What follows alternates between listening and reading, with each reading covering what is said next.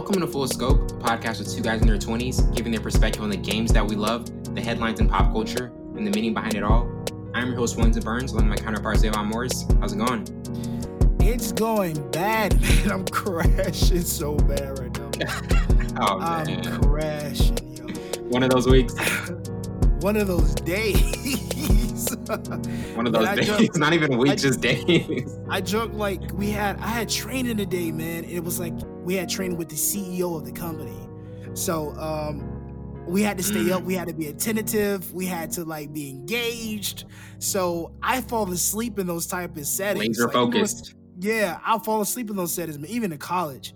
So I drunk like two monsters, not the small monsters, the big monsters, and I'm crashing, bro. The big one. I'm crashing hard.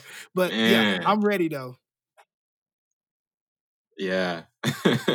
well, um, we, we, we've got a few NBA topics to get into um, for the first half, and then um, we're going to do a, a review of, of Casino in the second half. Um, but to start it off with uh, Devin Booker and you know the Suns and what they've been able to do, you know that they just won um, another one another game today to close it out um, in the bubble, eight and zero. Oh, um, haven't lost it, haven't lost a game at all in Orlando, and for what he's been able to do, it's just simply been phenomenal. Um, in the bubble, he's you know absolutely been on fire. Reached the thirty point um, mark many times during this run. On Tuesday against the Sixers, he had his um, 91st career 30 point game, breaking the Suns franchise record. He shared with uh, Walter Davis. He's also a first time All Star this year. Um, the Suns have had high scoring play after averaging 120 points in the first six games. Um, and but but just looking back at this, and you know, we we don't really know like if they're going to be able to to get in or not. You know, Memphis and, and Brooklyn. Um, I, am not sure if that game has concluded yet, but by the time this episode is out, you know, we'll already the playoffs will be well underway, and we'll know right. who's, who's been in that eighth seed. But kind of like what are your thoughts on the dominant stretch Booker's been on and Phoenix being extremely competitive and, and great in, in, in, these late game situations? This is nothing new, man. Like we've seen Devin Booker go ham multiple times and it's still the same result, them not making the playoffs. Now we don't know if they're like you said, we don't know if they're gonna make it, if they're gonna skip by. But we see Devin Booker go crazy like a lot of times. You can't count it on your finger. That man is averaging mm-hmm. over like 30 points in the bubble. A and O because of him. The guy cannot miss. He's been putting in the work. He's been doing the necessary things. I love Ayton. I, I don't know. I don't know if you remember when we talked about Ayton coming out of um, Arizona. No, was it Arizona? Yeah, it was Arizona. No, no, it was not Arizona. Yeah, it's Arizona. It, it is Arizona. Oh, Wellington. I'm on. Yeah, it was Arizona. I'm on it today. we came out of Arizona, he was my favorite out of Collin Sacks, Sexton or whatever. He was my my number yeah, one thing. He's been he's been playing good ball. Ayton has been playing good ball. He's is more ball movement. He's mm-hmm. been the one and two game. He's been a two way rim protector. Yes, and he's been he still has a long way to go, but I love what they're doing. Too late, but Devin Booker, I agree with my boy Draymond Green. Get him out of there. Draymond. Get, hey, get Draymond's gonna have a future in broadcasting. He's gonna have a future in that in that inside the NBA crew. I mean, he he, he was he, he was on one. I mean, what with what he was saying with Devin Booker, he he could tell like players mention like, greats recognize other greats. Like Kevin Durant right. even said, like if there's one player that he's really looking forward to see grow, it's Devin Booker. And many players have said this, and now we're like you said, it's nothing new, but we're seeing this in a way where they haven't lost a game yet in Orlando, and they've just been absolutely on a tear. And I agree.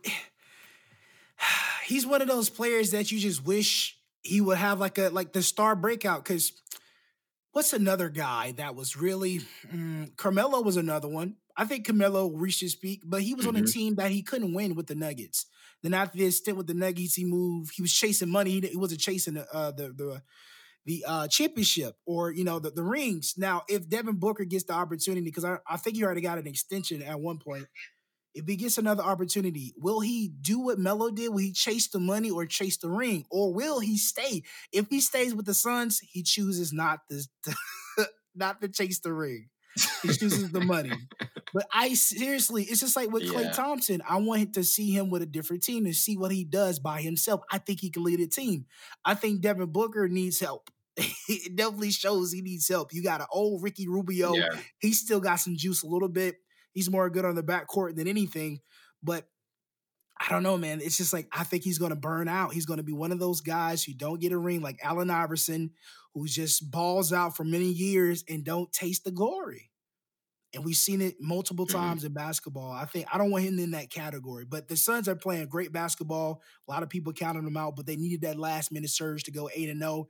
It may not be enough, man. My team I had making the playoffs did not make it because of uh, Didn't make it. yeah, I'm not gonna say anything. Well, it's anything. Let me I didn't want to bring it up. Savon's like, ah, let's talk about Phoenix.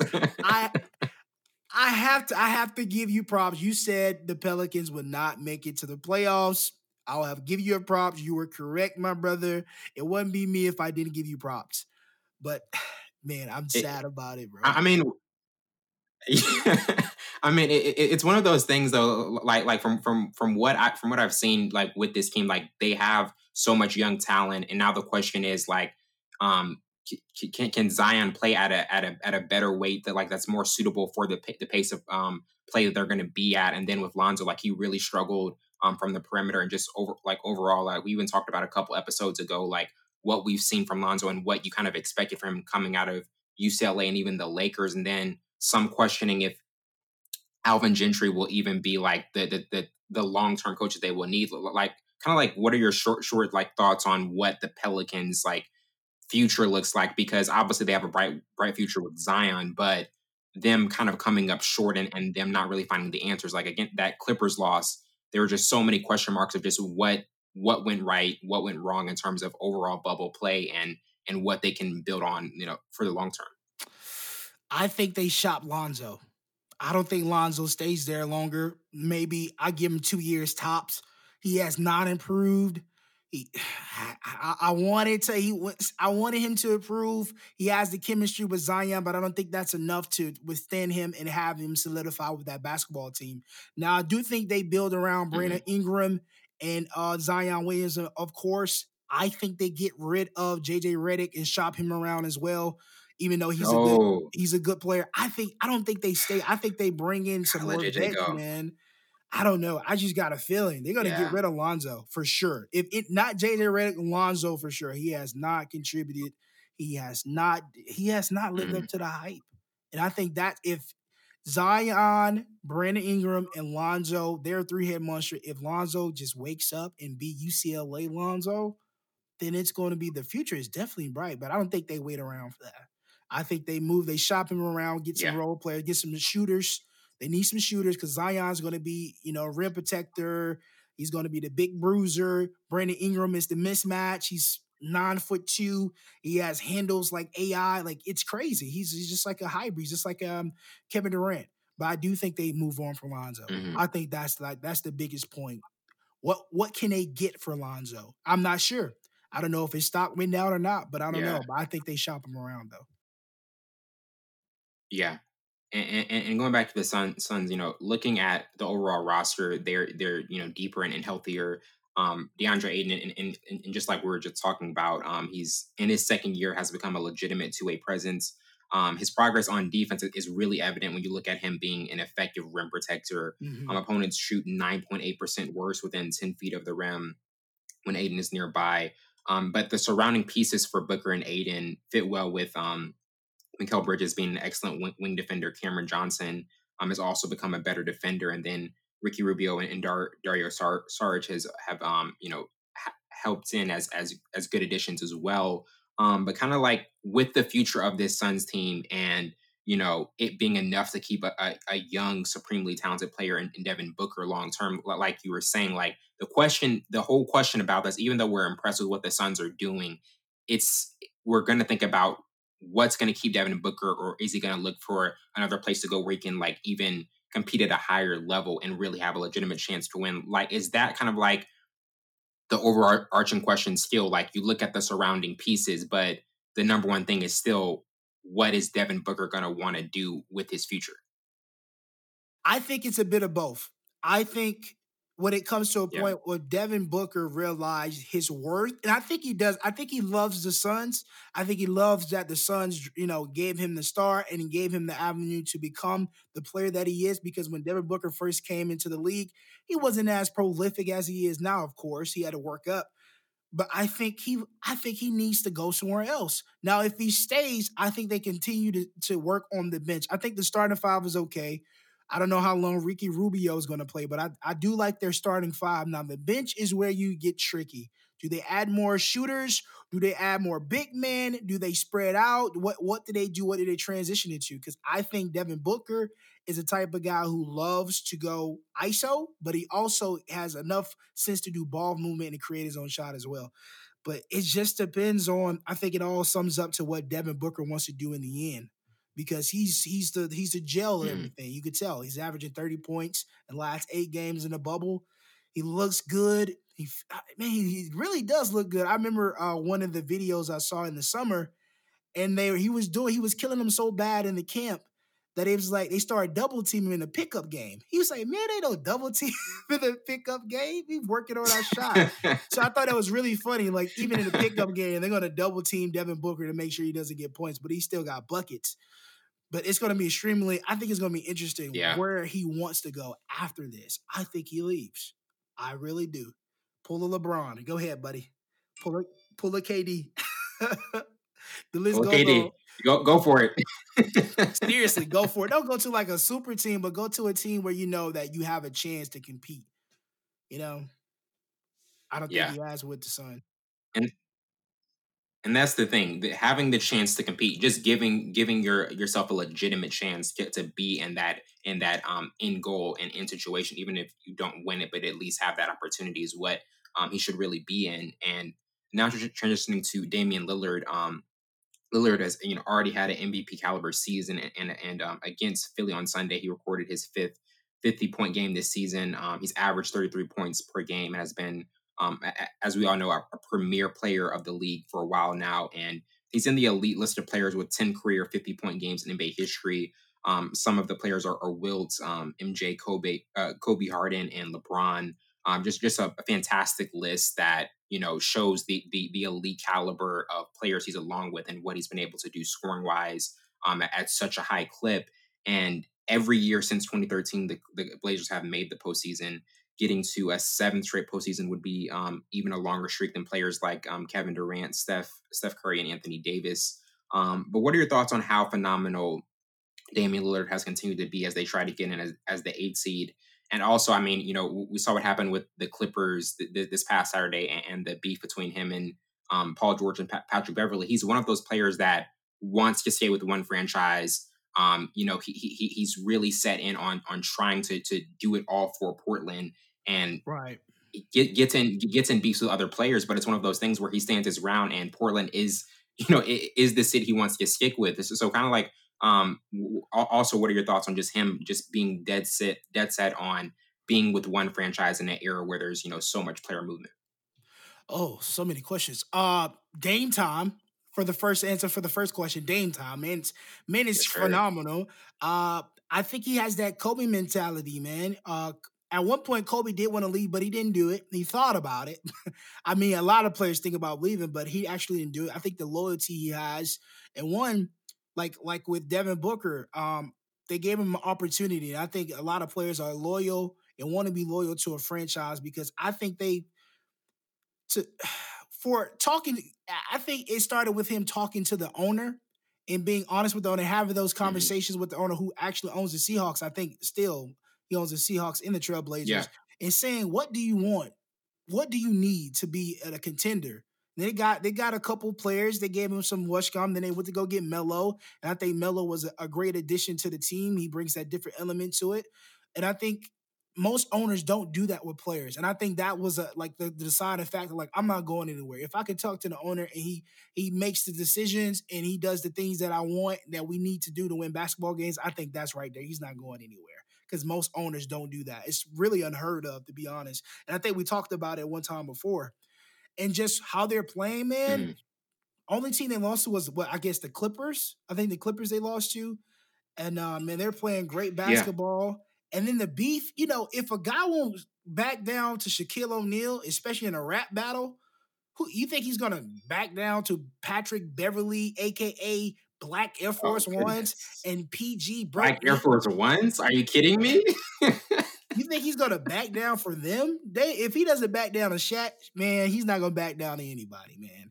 And I think it was I think it was yeah, good man. that Paul George came out and was like, it wasn't like that, just competitive. And they both apologized. But it's a, it's going to be a competitive sport. You want your manhood, especially with especially with social media and, and, and, the added element of things like it, it, we, we saw it last year with with um the Blazers and the Thunder, like him and Russell Westbrook back and forth.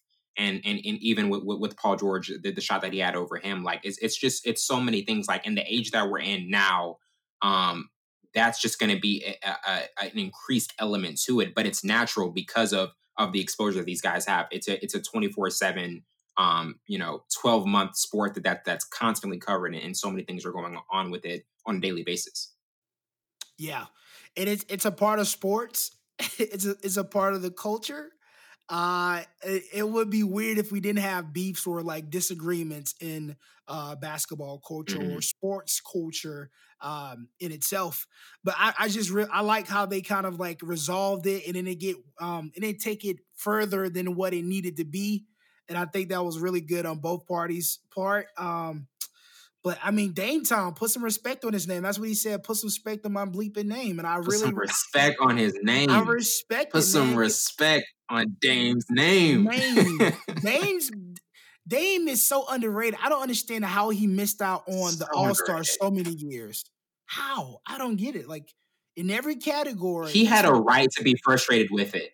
Some yes. people are like, "Oh, well, why do you have a right to be frustrated? Like you haven't gone to the, you haven't like had a, a long postseason run." I mean, this guy is is one of the premier players in the league. I mean, he, he he's he's a threat from the perimeter everywhere. Like he's just one of the toughest, like one of the toughest players to guard. Like even Patrick Beverley in an interview recently, um, a couple weeks ago, said like he's probably the toughest player, um, toughest guard that, that he's ever had to face. And there's just so many challenges that that he presents for for any team and it is hard to get in his head.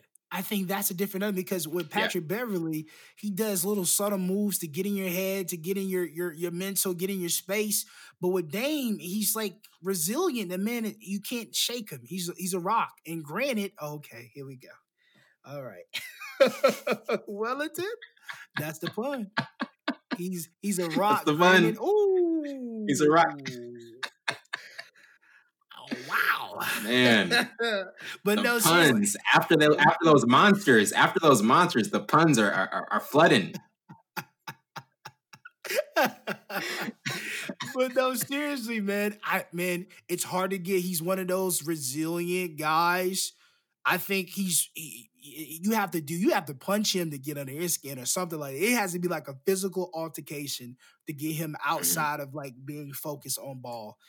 But man, oh, shoot, man, he's one of the best point guards. Not like he's not top 10 best in the league. I think he's like in the top 20, of course, but he's top three point guard, hands down. Yeah, absolutely. And, and, yeah, and when you look at the at the backcourt, um, they they have one of the the, the best backcourts with um, um, Lillard, Lillard and um, C.J. McCollum. Both have already agreed to signed long-term contracts with the Blazers within weeks of each other, which ensured they'd be in Portland through the um, 2023 to 2024 uh, season. Um, a lot of times they're seen as just score first guards who may be too similar to each other to win a title. And um, Lillard believes the relationship is as strong as you know any elite duo in the league. Um, he also mentioned Tracy McGrady and Vince Carter as a duo he admired a lot. And, and now the question is: Are modern NBA duos just about pairing, you know, a list talents together and hoping for short short term success. Like when you look at the Clippers with Paul George and and Kawhi, in a couple of years they may be on different teams. Like the the window that you have to to get elite duos for a short time and have success is is really small um in, in today's era. But kind of like, what are your thoughts on how this duo has developed over the years and, and where they're currently at now? You're saying um just Blazers or just in general the two? I mean, uh, Lillard and McCollum. You know, I I think they were kind of like similar players and they really had to mm-hmm. find that chemistry. But to for two guys to be prolific in the front court in the back court is fairly unheard of. We we found one in Paul George and Kawhi Leonard. And it's really hard to say who else. I mean, LeBron James, Dwyane Wade. But outside of that, it's mm-hmm. hard to find two guys that are really prolific in the in the front court and the back court. Now they had to put some years in because I didn't like CJ McCollum. I thought he was inconsistent mm. player. I really did. I thought he was an inconsistent player. I think like two years ago when he went off in the regular season, I was like, oh. And then when they got in the playoff, it may not have been two years ago. They went to the playoffs the first round and they got put out because CJ McCollum was not consistent at all. He was he was like I think 20% from the field or something like that. Like he had a terrible series. Yeah, he really struggled in that series. And I was like, yo, okay, maybe what I was saying before, but now I, I think CJ, CJ is CJ is CJ. To be, I don't know what else to say because CJ CJ CJ is CJ. It's like he's he's up in the regular season, and then every time they get an opportunity to go deep into the playoffs, it's just like, what? Come, go, mm-hmm. You're not seeing the same production. Yeah, and every like I think that series Dame averaged like 25, 27 points in that series. And like seven, eight assists, three rebounds. Like and CJ was nowhere near those numbers. And I'm like, yo. And then he did have one game he had like 34, 35 points. CJ did. And I'm like, mm-hmm. how? Mm-hmm. Like, are you picking games to play? Like is it low something, brother? Like, what's this game? I'm gonna play really well in. The other game, I'm, I'm not going to go bananas. I'm gonna go bananas. like, I don't get it. I don't. I, I do say, well, it's. I do want to get into the minds of like NBA players who are not like yeah, really consistent. Yeah, and consistent in playoffs. I'm like, you guys are so consistent in the regular season, and when it comes to playoffs, it's just like you're non-existent. I don't, I want to really know what it is because CJ is one of those guys. But I, in in retrospect to the duo, one of the best duos in the league. Best duos in yeah. the league. They know each other. They know what spots they're going to get. I think Dame is the leader out of the two. CJ's not very vocal. Dame's not really vocal either, but he's more vocal on the, the basketball court than CJ is. CJ is like those silent killers, like uh, Middleton to Giannis. Mm-hmm. Yeah, a, a, really kind of like low key, um, uh, consistent duo. Um, I mean, kind of uh, just under the radar, not getting the same uh, uh, acclaim that others do. Um, transitioning to to uh, Ben Simmons and, and, and the Sixers. Um, on Saturday, the Sixers announced um, Simmons needed surgery to remove um, a, a, loose body from his injured left left knee and will be out for the rest of the season. And what he can do is, is you know, as um, a playmaker, is just cause not only as a playmaker make, maker but on defense caused so much havoc by turning defense into offense with steals and deflections. Um, he's just one of the league's best and most versatile on-ball defenders, and no other player um, guarded all NBA players more often than than um, Simmons did this season, according to B-Ball Index data. And his production just just can't be replaced, especially defensively. And Brett Brown, after Sunday's loss to Portland, said, "quote no matter what you do, it'll have to be done by committee. It can't all be on Joel. It's got to be a group thing. But I would be lying if I if I didn't say you do immediately feel a level a level of pain with his absence. End quote. Um, but kind of like, what are your thoughts on the absence of Ben Simmons that they're going to have to experience, and what this does for their long term questions of what works for this roster? Um, kind of like after another disappointing season where um, they had a lot of expectations, but it's just it's kind of been like as we've always said with Philly, it's, it's been up and down, and we never know what Philly we're going to get. It would have been even worse if uh, Joel Embiid was like out for the season as well. I think he got injured as well, if I'm not mistaken. Yeah, he did. Right. Okay. Yeah. So now Joel, Joel or Joel, how do you want to pronounce it? And Announcing his name. I think with him back, I think they feed him the rock more. I think all, all the offense goes to him. Ben mm-hmm. Simmons is a good facilitator, but I think he can be. I think he can be replaced. Now, is it going to mm-hmm. be easy to replace him? No, not at all. I'm not going to sit here and say Ben, Sim- ben Simmons is, is a really good player, but I think he can be replaced. I think they move the roster around. Now, it's going to be interesting. Do they go big? I think they're going to have to go big. I think they have to go yeah, big. They're going to stay big. Al Horford, um, Joel B and feed, feed, feed.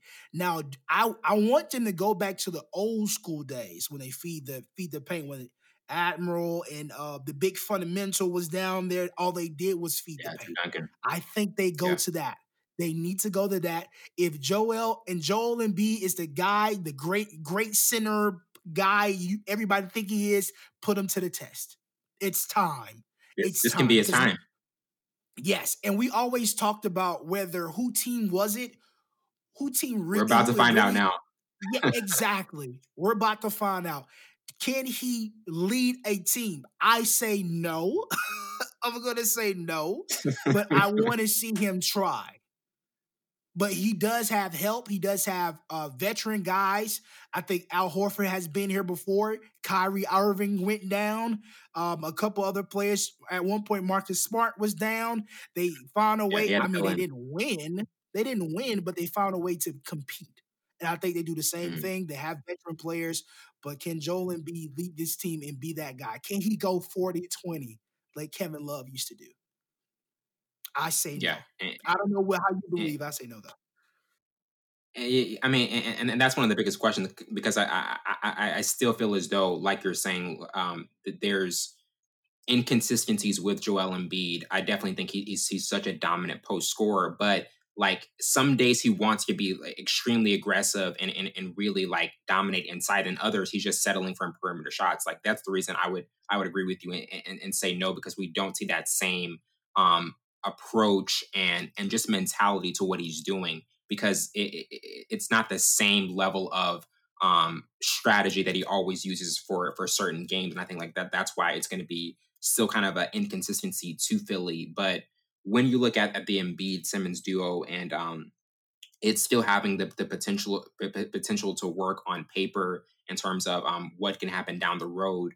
And just like with everything else, it's about finding the right pieces around them. Um, it's just not a, a, natural partnership. And now we're going to get an extended look at the team um, in, in important games without it without its um, important playmaker. But the question for them now is, um, can a modern offense find success in the postseason by playing through the post. Um, Embiid's averaging five more post touches per game than he was prior to the hiatus, and um, he's obviously a, a, diverse post scorer who can overcome opponents with power moves and using uh, fakes to, to get to the baskets. But kind of like what in what in particular are you kind of expecting to see from Philly with Embiid headlining things um, if he's healthy and ready to go?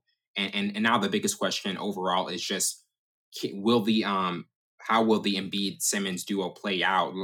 Like for Brett Brown and the front office, what do you think is kind of like one of their biggest questions now in terms of just like this postseason is really like this postseason, postseason is really going to show us can Embiid be the, the the number one guy, or do we just need to move on from Simmons and just stick with Embiid?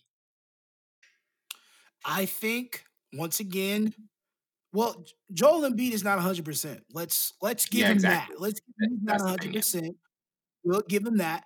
But also, I think with them giving Simmons that extension in a new contract, and Joel Embiid's contract, I think is up in like two years. We'll kind of figure out who stays and who goes and what they do. Now he has the opportunity to prove himself. I'm the number one guy. Now, can they? I think it's going to be more funneling through Joel Embiid. It's going to be a lot of ball movement, a lot of ball movement because I think Tobias Harris is not a big three point guy. They really don't have the three point shooters.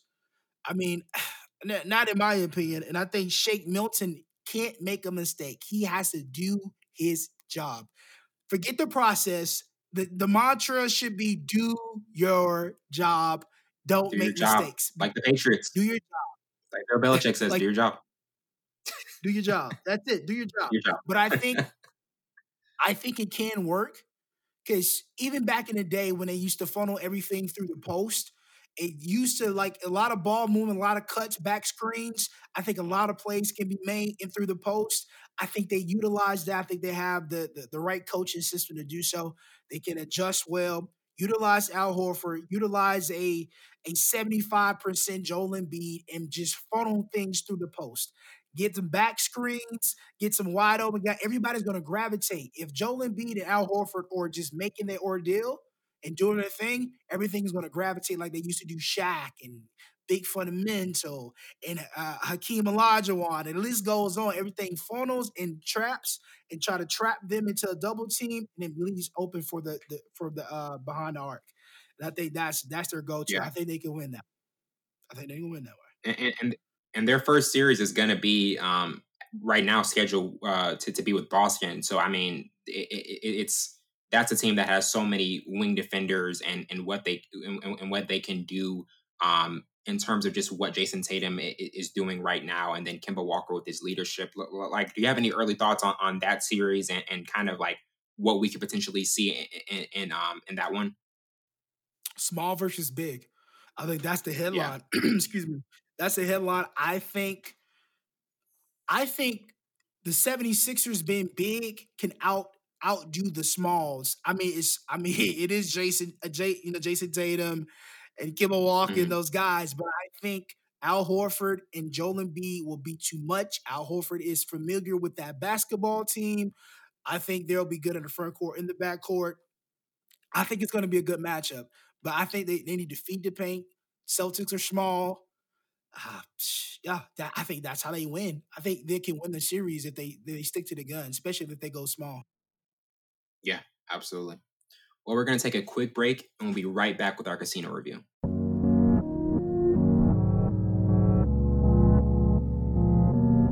Welcome back to the show, and now we're getting into our casino review. And to start off with the overview, um, Casino is a 1995 American epic crime film directed by Martin Scorsese, produced by um, Barbara uh, De Fina, and distributed by Universal Pictures, starring Robert De Niro, Sharon Stone, Joe Pesci, Don Rickles, Kevin Pollak, and James Woods.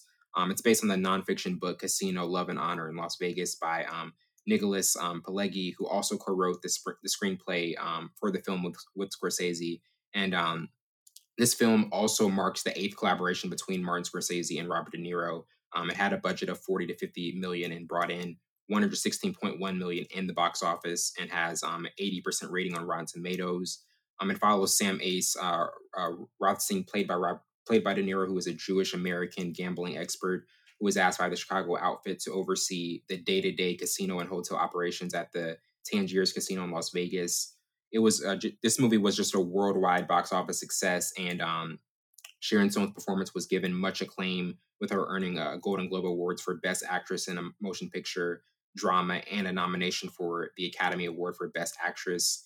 And um, you know, looking back at this film, you know, it, it's the type of movie that Scorsese built his legacy on. Um, even though it may not be the best of his movies in the mobster genre, it's still a, a top tier film with obviously um, memorable performances from from Pesci, De Niro, and Sharon Stone. Uh, and and every mob film has a different theme that they that they go back throughout um, of the movie. And for this one, it, it was trust, especially with um, Ace and Ginger, and, and that being something that Ace constantly um, you know, just expressed her that he that he had to trust her um, if, if their marriage was going to work. And um, just just kind of like, what were your initial thoughts on the film and how it was such a vintage Martin Scorsese film that um, he pulled off so well? What a movie! Favorite, one of my faves. One of my favorite yeah. movie.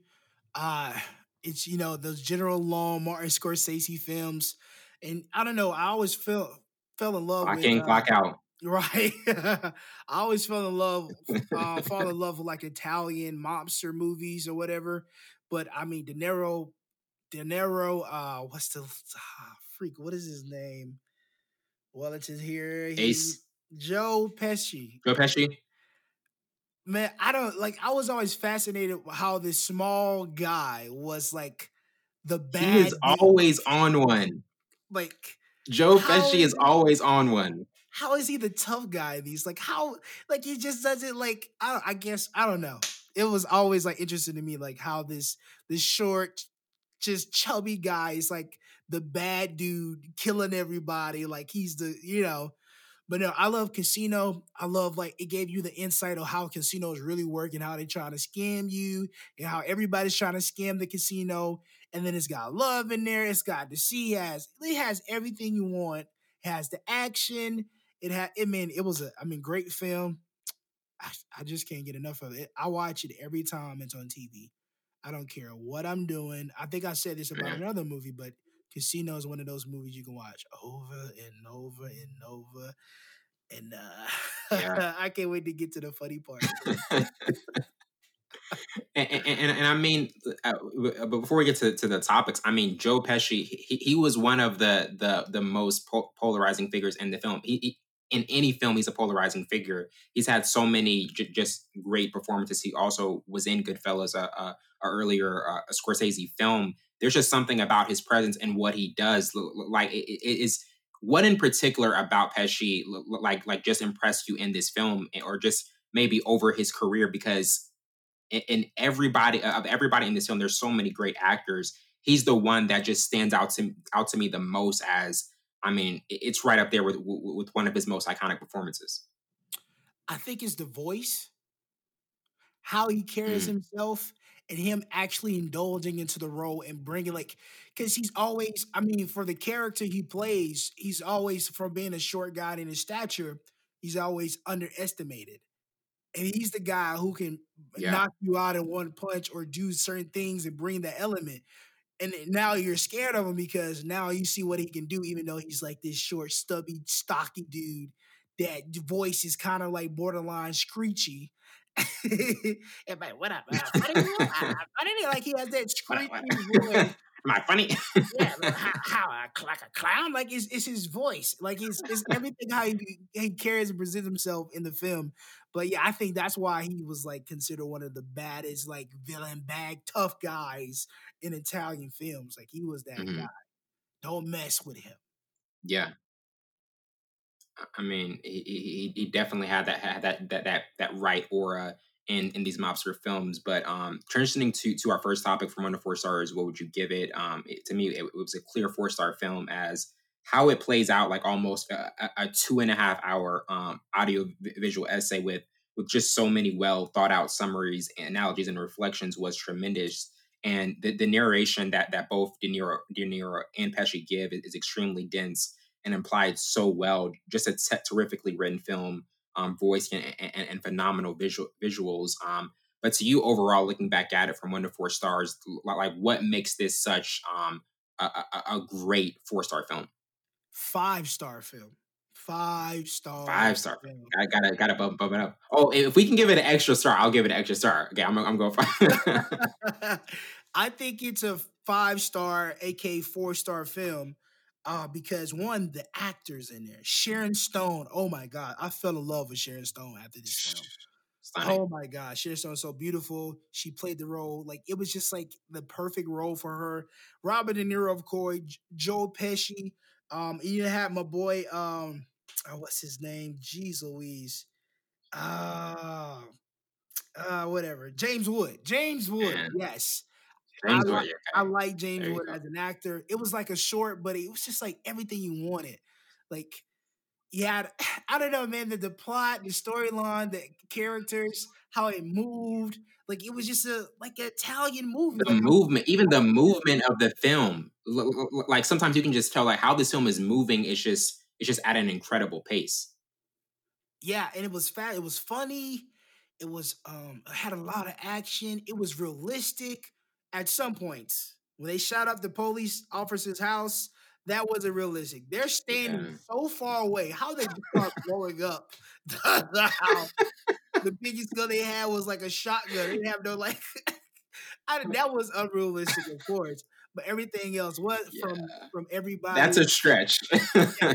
super stretch.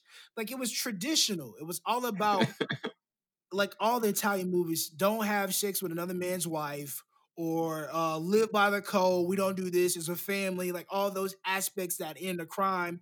And then when the old guys say you're gonna get whacked, that's what you're gonna get. You're gonna get whacked. Started killing everybody. That's what's gonna happen.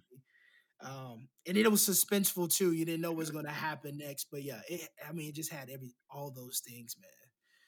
Casino. Yeah, Casino or Goodfellas? I just I I, I, I just had to mention this because this th- these two these two films get compared a lot. Don't do that, Wellington. Don't do that to me, man. Come on. You know what? It's Goodfellas. I'm gonna have to say Casino. I'm gonna have to say Casino. Okay. And I say that because yeah. I don't even know why I say that. I don't know. I just like Casino. I can watch Goodfellas, and I think Goodfellas was good. I don't think what's um the lead character, I forgot his name. Uh Ray Liotta. I don't think he was supposed I don't think he should have been like the main character. Cause you know in Casino, Robert Really? Robert De Niro was like the henchman in this movie. And Joe Pesci was a henchman too, or yeah. whatever. Like, you know what I'm saying? I thought I think in a, a, a film like that, I think Robert De Niro should have had that role. I, I, I'm I'm Mm. biased. I'm biased, but I don't. I like the movie, but I thought they should have had somebody else being the. I mean, whenever De Niro heads heads a movie, it, it, it, it's going to be exceptional. I mean, it's one of those things like if he gets the the edge in it, you understand why he would. And he was flawless. He was flawless in the Mhm. movie. He was flawless. Wellington. It's just he owned that role, and then From the suits to the robes. the glasses at the end, the Jew quotations. What are you? What? Man. And then it was so crazy how the way he started in the business is how he ended in the business by being a loan shark. Not Mhm. a loan shark, but um, being a guy who picked numbers and was good in betting and stuff like that. Yeah. Um, and, and now transitioning to uh, to favorite character. Um, for, for me, it, it was Nikki as he was just so un- unpredictable. Um, ends up having a brutal demise, and whenever he's on screen, like like we're talking about, he just has the ability to um fully possess your attention with with whatever he, he was doing, and it, it, it's one of Joe Pesci's most iconic roles. Um, and he's had so many in addition to this. Um, but overall, um, to you, who is your favorite character? I want to say Sam Ace Rothstein, but I'm going to say Ginger. Ginger, Ginger, Ginger. She was the curveball throughout this film. And she told him he was a curve, told him that she was a curveball all throughout this film. Mhm. It was crazy. She tore down everything. Yeah, Every I, I liked her character, but she served the purpose. I loved the way she moved. Everybody loved her. How she knew how things operated. She took care of people. If you take care of people, they're gonna take care of you. They're gonna look out for you. And she was in a woman role, but she had so much power. That's what I loved about her too. I mean, it's stealing and you Mhm. know being all that stuff, but she still had power. She wasn't like those that sidekick role. She was her own woman. She had her own thing going on. And then Sam wanted a piece. Ace wanted a piece of that. So I, I, like that she had her own her own thing going on, you know, especially for a woman character. I think they gave her uh, a lot of respect in it. transitioning to most memorable scenes, um, I had the handicapper scene where you know Ace looks back on being given paradise on Earth, um, and the chance to run the Tangiers in Las Vegas, and how it all came crumbling down. The count room where Ace and Nikki describe the inner workings of the casino and its corrupt cash flow. Um, in Vegas, everybody watches everybody. Uh, a, a really pivotal scene where you know Ace keeps his eye on the casino manager Don Rickles, and the eye in the sky watches all. Um, for Ginger, uh, love costs money. When Ace um, sees Ginger for the first time at, at the craps table, um, Cheater's Justice, where Ace, Ace catches a pair of cheaters at the blackjack table and doles out justice. Um, the Lester Diamond scene, where Ace confronts Lester and, and humiliated Ginger at, at a coffee shop, and then two thugs beat up Lester. Um, the feds run out of gas scene where Nikki's playing a round of golf, and then um, an FBI plane lands on the course just as Ace meets with the, with the uh, the control board. Um, and then the meeting in the desert, where um, after Ace tries to get Nikki out of town, the two meet in the desert as um, Nikki gives Ace a, a piece of his mind. And you know, the in Vegas where everybody watches everybody's scene, um, and Ace is really showing like, hey, the inner workings of what goes on, and there's nobody that's not being watched in this casino, and the whole tapestry of it. Um, was a really memorable scene for me. But but to you, kind of like, what was your most uh, memorable scene of the film? That that uh Fed film running out of gas was a good one. Um uh him them putting a bomb into uh Ace's Cadillac and him not dying, him just like patting himself off, like escaping because he got like a, a armor thing under the hood they didn't, didn't know about. When um oh what's his name? Jesus Wellington, my brain is kapooey, bro. Uh when Nikki when Nikki first came out to Vegas and he asked what do you think about me coming out, that was a big Yes. thing. He was like, it's it's tough out here, man. I don't know if you He really said it's different. Here." And then when they when both of them were in the desert and they were talking, he was like, when you told when you asked me to come out here, he was like, whoa, whoa, whoa, whoa, whoa. Asked you, who do you think you are? Like, yo, you did ask me. You know, you think about me coming up. And so that was being tied together. Um, the scene where they the scene when they found those guys who had the little thing on their legs, I mean on their thigh, and it was pressing it and telling Mhm. them um, what to do, or whatever, and then breaking his hand and stuff like that. That was a good one. Uh, let me think of one more because you you named all the good ones too. I'm trying to think of ones outside of it. Oh, when she stole all the money. Oh yeah, that was good. Scene. Yeah. Yeah, that was a really, really, really good scene. Good scene. Yeah, she stole all that man's money. He couldn't do anything yeah. about it because he, oh gosh, that's crazy. Then she blew it and died. Boom. Boom.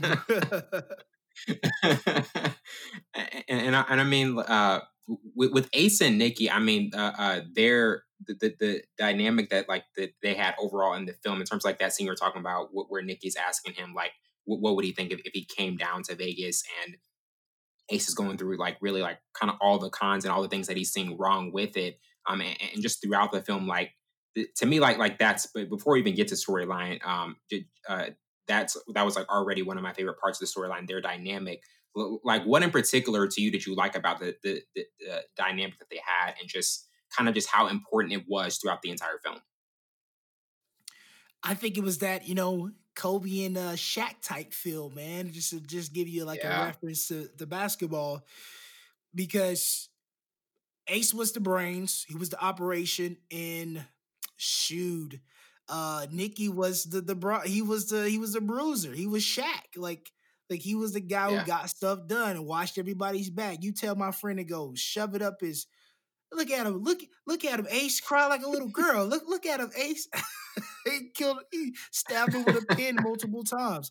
Like it was just that different element, and then you just see how things come between friends that they, you know, it just breaks everybody up just like how Kobe and Shaq did. And then, well, they didn't, you know, reconcile.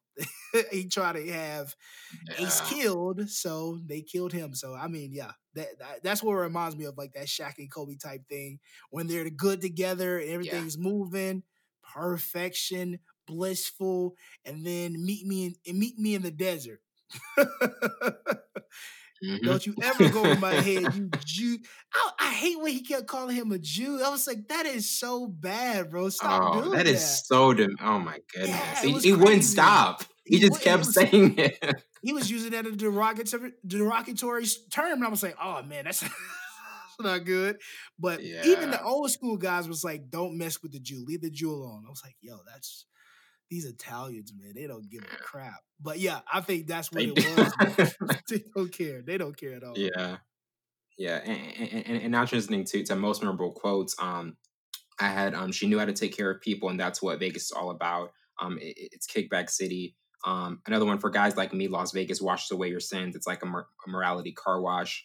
Um, I mean, God forbid they, they should make a mistake and forget to steal. That's the truth about Las Vegas. We're the only winners. The players don't stand a chance. In Vegas, everybody's got to watch everybody else. Um, another one, when you love someone, you've got to trust them. There's no other way. You've got to give them the key to everything that's yours. At night, you couldn't see the desert that surrounds Las Vegas, but it's in the desert where lots of the town's problems are solved. And then um, finally, I'm not only legitimate, but running a, a casino, and that's like selling people dreams for cash. Um, to you, kind of like, what was your most memorable quote? Ooh, that's that's gonna be tough, man. Um, ooh, there's so many good ones. Okay, um, so many good ones. I like the one when um they were in the restaurant and then him and um, uh, Ginger, Ginger and Nikki was upstairs. She was like, "How am I going to get you your money? You took this man to a world. I ain't man, I'm dealing with you." And then it just escalated. Um, that was a good one. Mm, I like that scene and that line. It was some more. It was um, uh, when they was in a grocery store and he was talking about mm-hmm. all these expenses, ma. Like, ma, he was like, "You gonna give me a heart attack?" He kept cursing. I can't remember what he said, but he kept cursing. She's like, "When did you start talking like that?" right. Sorry, mom. I'm upset, mom. I'm upset. I'm upset. It was like these guys keep pulling me over. I'm upset. That was that was really good.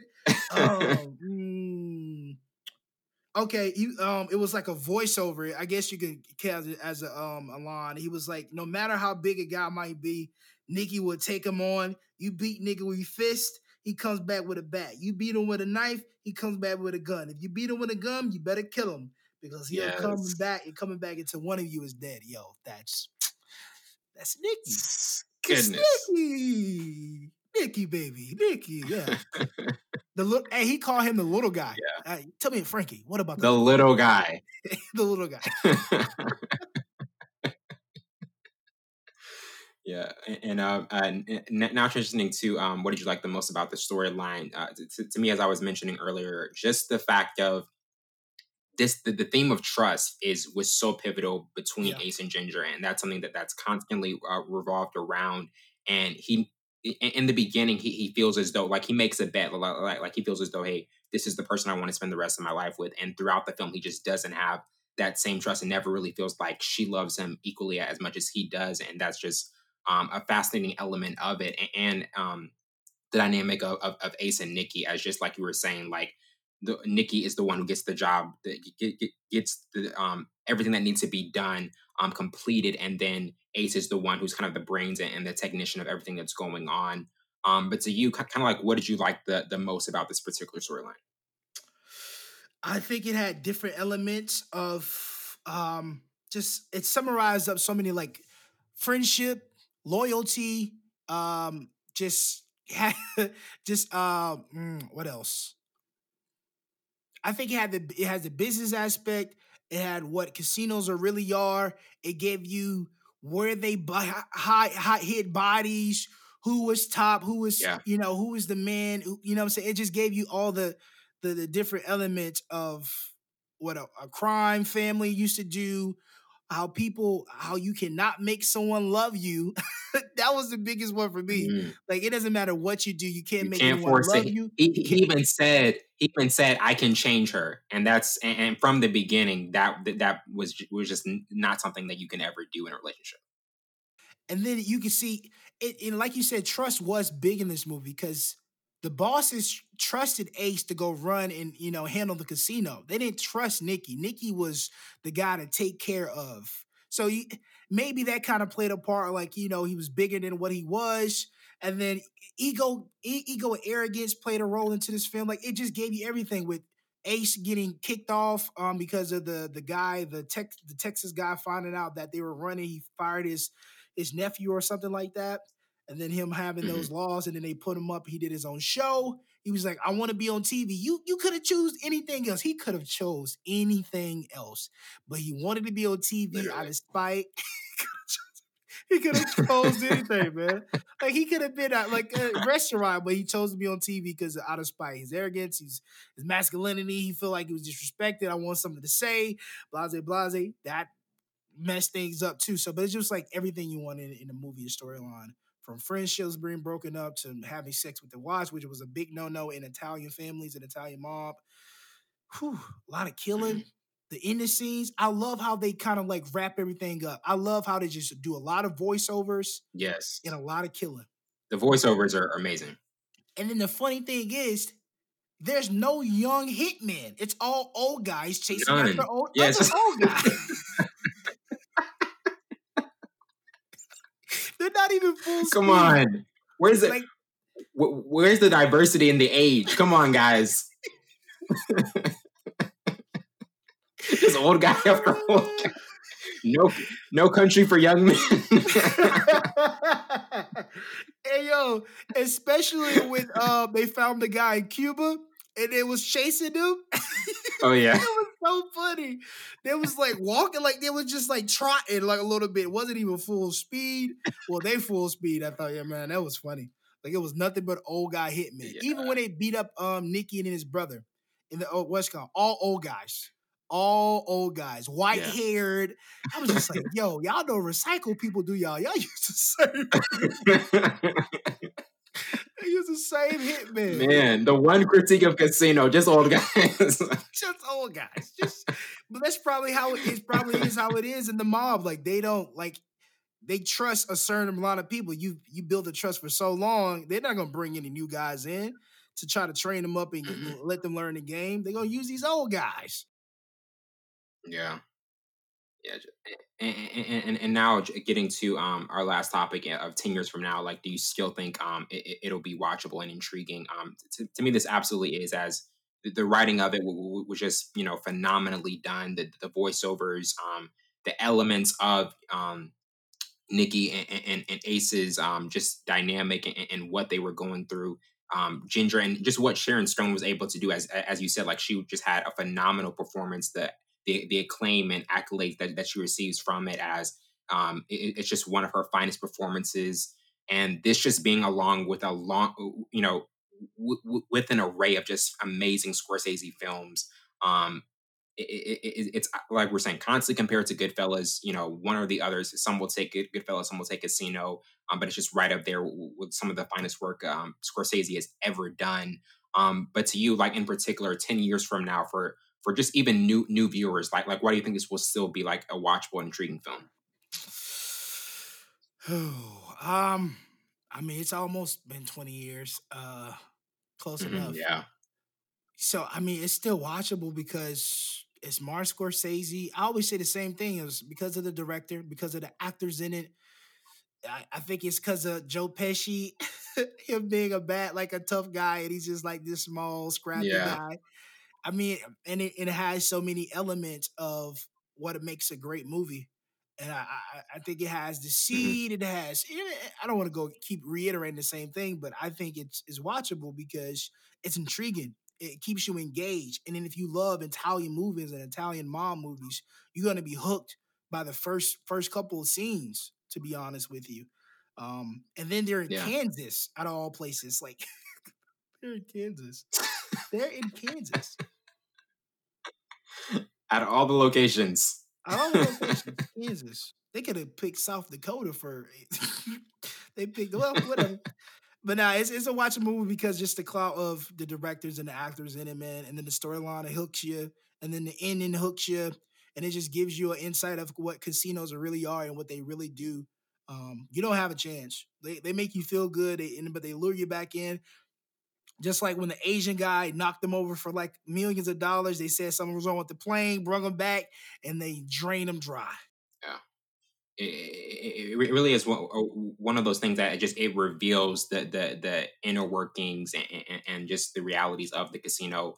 What um just how everything was constructed and the crumblings of it because like from the beginning nikki said like we it was supposed to it, it should have worked out perfectly but we handled it the wrong way and everything just came crumbling down. And that was just the, the natural demise of, of um, what they went through. Um, well well um, that's gonna wrap it up for tonight. I'm host Wanza Burns along with my counterpart Savon Morris. This has been full scope. See you later